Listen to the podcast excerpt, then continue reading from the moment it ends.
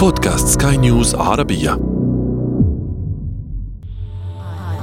عالمنا عالمهم. عالمنا عالمهم.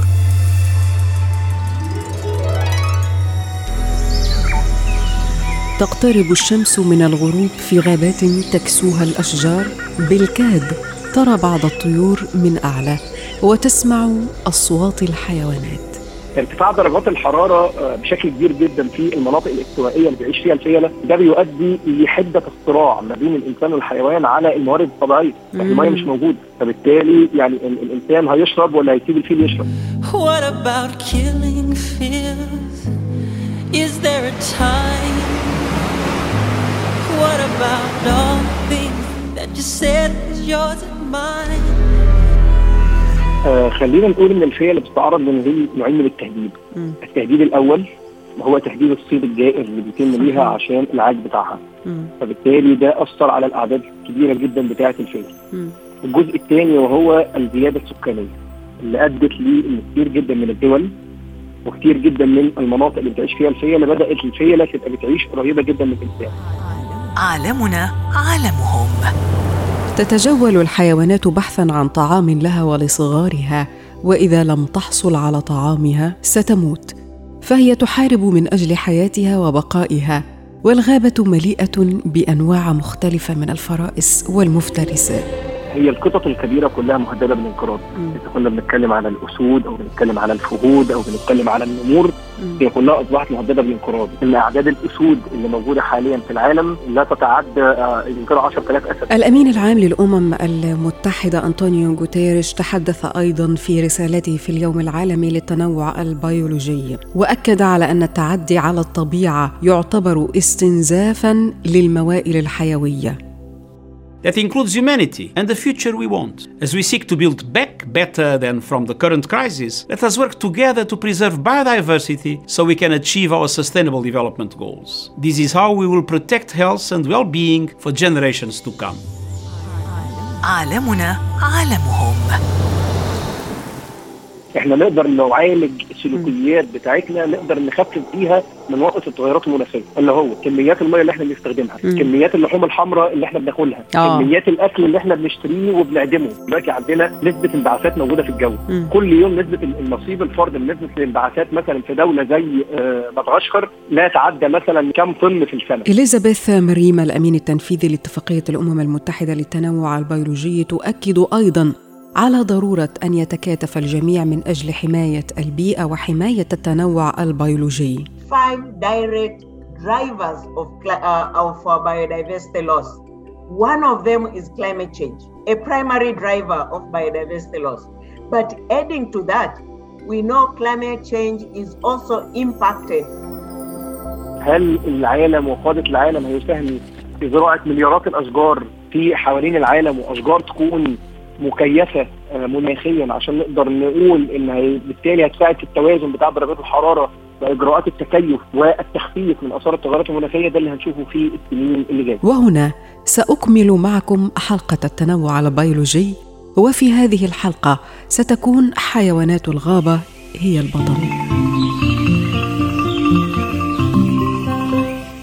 وسط الأدغال في إفريقيا يمر قطيع من الحيوانات يبدو كمجتمع متكامل عائلات وسلالات.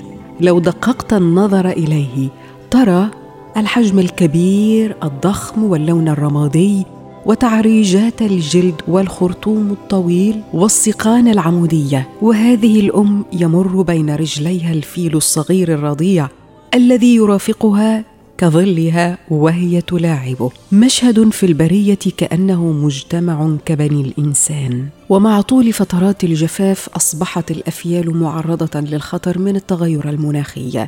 والمشكلة أن التغير المناخي لا يعرض حياته للخطر فحسب بل يؤثر على التنوع البيولوجي. كل التفاصيل مع الناشط البيئي أحمد فتحي عضو مجلس الشباب العربي للتغير المناخي. آه خلينا نقول إن الفيل بتتعرض لنوعين نوعين من التهديد. التهديد الأول هو تهديد الصيد الجائر اللي بيتم ليها عشان العاج بتاعها. فبالتالي ده أثر على الأعداد الكبيرة جدا بتاعة الفيل الجزء الثاني وهو الزيادة السكانيه اللي أدت لأن كتير جدا من الدول وكتير جدا من المناطق اللي بتعيش فيها الفيله بدأت الفيله تبقى بتعيش قريبة جدا من الإنسان. فبدا ينشا ينشأ الصراع ما بين الخطر هنا على الفيلة وليس على الإنسان؟ بالظبط. آه. بالظبط طبعا. مم. البيئة اللي بيعيش فيها من ملايين السنين. مم. ده الحاجة الثانية الحاجة الثالثه ارتفاع درجات الحرارة آه، بشكل كبير جدا في المناطق الاستوائية اللي بيعيش فيها الفيلة. ده بيؤدي لحدة الصراع ما بين الإنسان والحيوان على الموارد الطبيعية. المية مش موجودة. مم. فبالتالي يعني ال- الإنسان هيشرب ولا هيسيب الفيل يشرب؟ مم. فبالتالي هنقدر نتأثر إزاي؟ طب المحاصيل الزراعية. طب الفيله اللي بتمشي مئات الأميال علشان تلاقي مية تشربها. في دول شديدة ال ال ال ال ال ال الجفاف زي بوتسوانا ولا مم. زي ال ال ال ال في الدول. اللي موجودة في جنوب وغرب إفريقيا.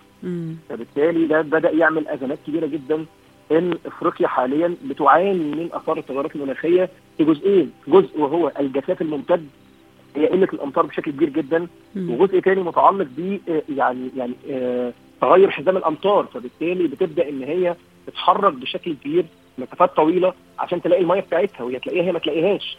فدي كلها أزمات بتأثر على الفيل اللي هو أصلا بيتعرض للتأثير كبير جدا جدا بسبب الصيد الجائر.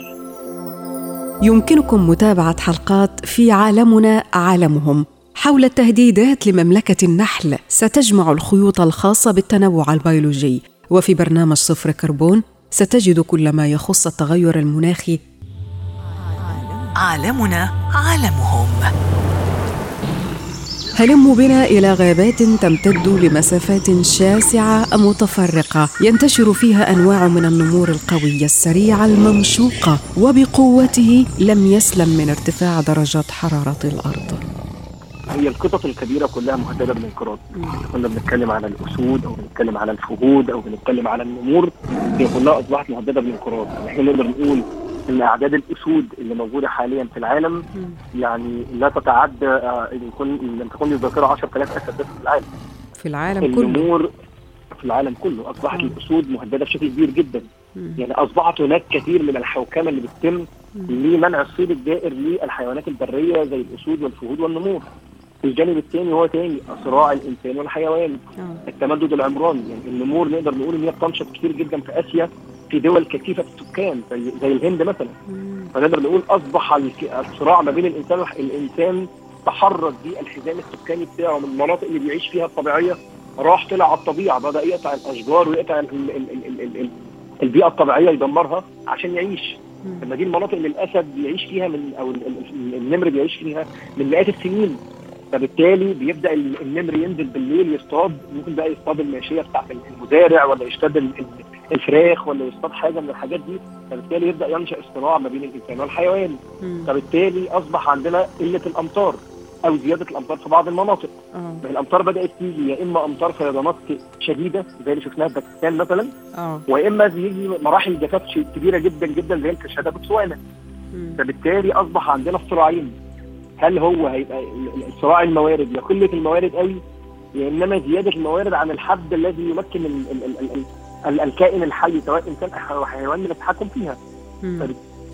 بالتالي نشأ يعني صراع الإنسان والحيوان هو أساس التغير الم- المناخي بسبب التأثر اللي بيتأثروا به درجات الحرارة فبالتالي بيؤثر بالتبعية على الموارد اللي الكائن الحي من ال- الحيوان أو الإنسان بيتشاركوا في الاحتياج بتاعه ما هو ال- ال- ال- ال- ال- النمر بيصطاد الغزال الغزال بياكل العشب العشب بينزل مم. على المناطق بتاعت المزارع عشان هو يحاول ياكله. فبالتالي يتعرض ليه إن المزارع ممكن يقتله فبالتالي لما يقل كمان المناطق المزروعة أكتر وأكتر وأكتر أصبح الصراع أكبر بشكل كبير جدا مم. صراع الإنسان أو وجود الإنسان وجود هذه الكائنات الحية عالمنا عالمهم تتزايد معدلات الانقراض وتتغير توقيتات التكاثر وهذا جزء من تغييرات يسببها التغير المناخي. ماذا بعد؟ ده مهم جدا ويعني جانب نقدر نشوف إن ال- ال- الحفاظ على التنوع البيولوجي هو حفاظ على الإنسان. زيادة زراعة المناطق المنجروف لتعويض الكربون أو تكون مخزن من مخازن الكربون وبيئة شاملة ينشأ فيها الكائنات الحية من الأسماك ومن الطيور ده جانب مهم جدا يساعد في الحفاظ على التوازن الطبيعي اللي موجود عندنا. آه، الوصول لقرار لمنع قطع الاشجار تحت أي بند من البنود في أي دولة من الدول ده من الأمور مم. المهمة اللي لازم تتم أشج- عندناش. الشجار بالظبط آه. بالظبط يعني غرس الأشجار ده مهم جدا والحفاظ على المنجروف بشكل كبير جدا والحفاظ على مسطح النباتي اللي موجود عندنا بحيث إن هو ما يقلش. يعني وإحنا في اجتماعات جلاسكو السنة اللي فاتت صدر قرار ان يعني بحلول 2035 ما يكونش في قطع أشجار نهائي على مستوى العالم لاغراض ال- الطاقة أو ال- ال- ال- الاحتياجات اللي ممكن تتم. هل القرارات زي كده هتفضل صامدة وهنقدر ننفذها ولا هيبقى لأ؟ هل العالم وقادة العالم هيساهموا في زراعه مليارات الأشجار في حوالين العالم وأشجار تكون مكيفة آه، مناخيا عشان نقدر نقول إن بالتالي هتساعد في التوازن بتاع درجات الحرارة وإجراءات التكيف والتخفيف من آثار التغيرات المناخية ده اللي هنشوفه في السنين اللي جاية. طيب أستاذ أحمد أيضا هناك نقطة آه، تتحدث عن الخدمات التي يقدمها النظام الأيكولوجي وكيف يمكن أيضا أن نعززها ما هو إحنا لما بنطلق على المنجروف بننظم هذا نظام من النظم الأيكولوجية. النظم الأيكولوجية هو النظام المتكامل مم. اللي فيه شجرة المنجروف بتطلع عشان يبقى الجذر بتاعها فوق المية تاخد أكسجين. والجذور بتاعتها تحت الأسماك الكبيرة زي القرش أو أسماك ال- ال- ال- الاصغر بتحط تخش تحط البيوت بتاعتها عشان تتقل كحاضنه للأسماك ان هم يتغذوا منها على بعضهم يقدروا نقول الجزء الطبيعي. مم. الجزء الثاني الطيور اللي البحرية اللي بتنزل تعيش في المناطق المجاورة للمنجروف. الجزء الثالث إن ممكن يكون في خلايا من خلايا النحل اللي موجودة هناك وبالتالي تعمل على توقيح الزهور في المناطق المحيطة بيها فنقدر نقول إن ده نظام من أهم النظم الأيكولوجية. بشكل عام مم. طيب آه، هناك نقطة أيضا آه، أخيرة أستاذ أحمد إذا أردنا أن نتحدث عن آه، نشاط البيئي وأنت يعني بالطبع يعني من أكثر الشباب المتواجدين على الساحة العربية كناشط في مجال البيئة والتغير المناخي.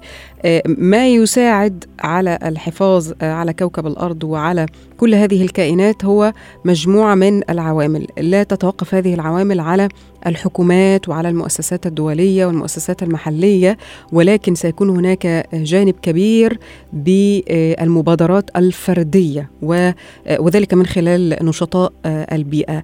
كيف يمكن أن يكون هناك حركات فردية للحفاظ على كوكب الأرض من التغيرات ال- المناخية من خلال التوعية والكثير من الأمور الأخرى؟ إحنا اجراءات التكيف هي بتدعمها الحكومات.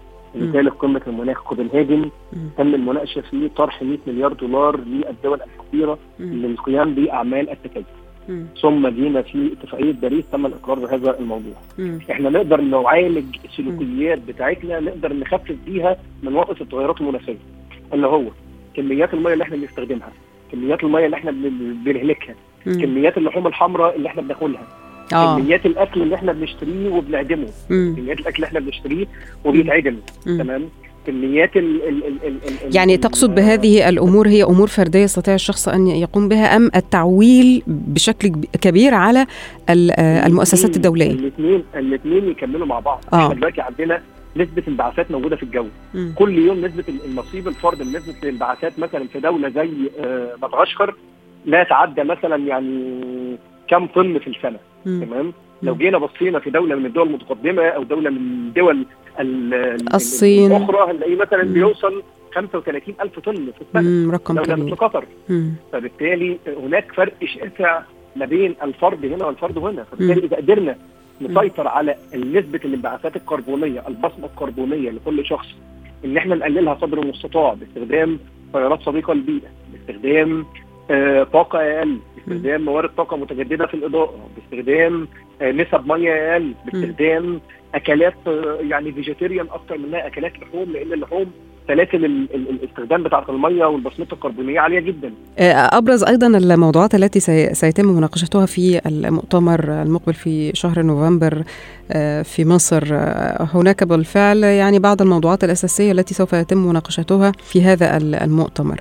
إن شاء الله يعني يكون في حديث عن تمويل التغيرات المناخية. هياخد حيز كبير جدا في قمة المناخ مم. 27 مم. وهيكون في موضوعات متعلقة بالزراعة وموضوعات متعلقة بالطاقه وموضوعات متعلقة بالنوع الاجتماعي وموضوعات متعلقة بالمرأة. وإن شاء الله قمة المناخ 27 تبقى آه، قمة فارقة. بحيث إن هي بتعقد في مصر ممثلا على القارة الإفريقية مم. وان شاء الله نشهد أيضا قمة عربية العام القادم في ال- الإمارات العربية المتحدة قمة. مناخ 28 وتكون استكمال للنجاح اللي هيتم في قمة المناخ 27 إن شاء الله. نشكر أحمد فتحي الناشط البيئي وعضو مجلس الشباب العربي للتغير المناخي على كل هذه التوضيحات وللحديث أيضا عن أجندة مؤتمر المناخ كوب 27 في مصر. عالمنا عالمهم عالمنا عالمهم.